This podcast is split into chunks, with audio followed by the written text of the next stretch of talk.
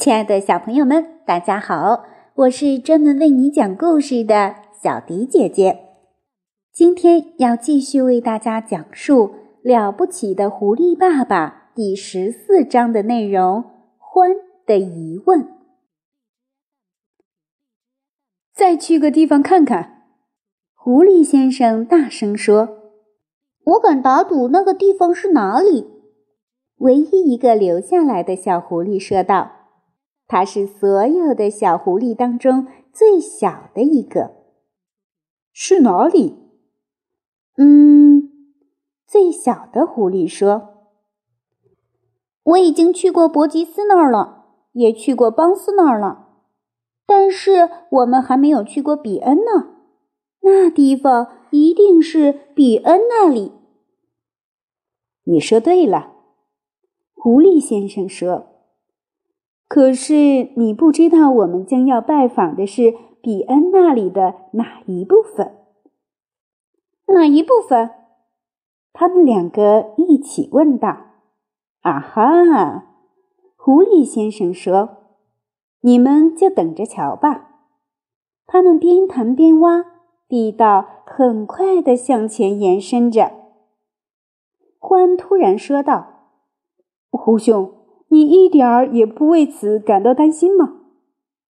担心？狐狸先生说道：“为什么担心？”嗯，所有这些，呃，这些偷窃行为。狐狸先生停下来不挖了，两眼凝视着欢，好像他完全傻了似的。他说：“我亲爱的长毛的老古董。”你知道全世界有谁在他们的孩子快要饿死的时候也不偷几只鸡？欢在沉思的时候出现了短暂的沉默。你简直太令人尊敬了，狐狸先生说道。令人尊敬并没有什么错，欢说道。瞧，狐狸先生说，伯吉斯、邦斯和比恩正在外面要杀死我们。我相信你明白这一点。哦，我明白，胡兄，我确实明白。性情温和的欢说道：“可是我们并不是要坏到像他们那样的程度，我们并不是想要把他们杀死。我的确不希望那样。”欢说道：“我们做梦也没有想过那样。”狐狸先生说：“我们只是从这儿拿点食物。”以便让我们和我们全家活下去，对吗？我想我们是迫不得已。”欢说道。“如果他们想那样残忍，那就随他们的便吧。”狐狸先生说。“我们在下边可是宽容和和平的爱好者。”欢把头歪向一侧，冲狐狸先生微笑着说：“哦，狐兄，我喜欢你。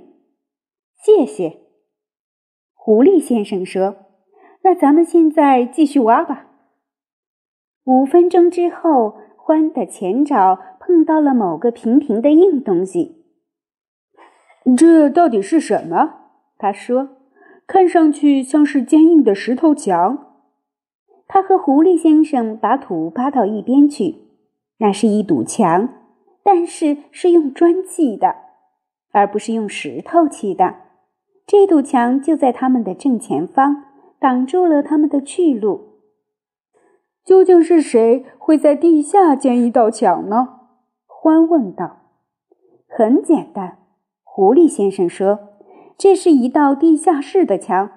要是我没有搞错的话，它就是我要找的东西。”亲爱的宝贝们，这就是小迪姐姐今天为大家讲述的《欢的疑问》。好了，我们下期节目再见吧。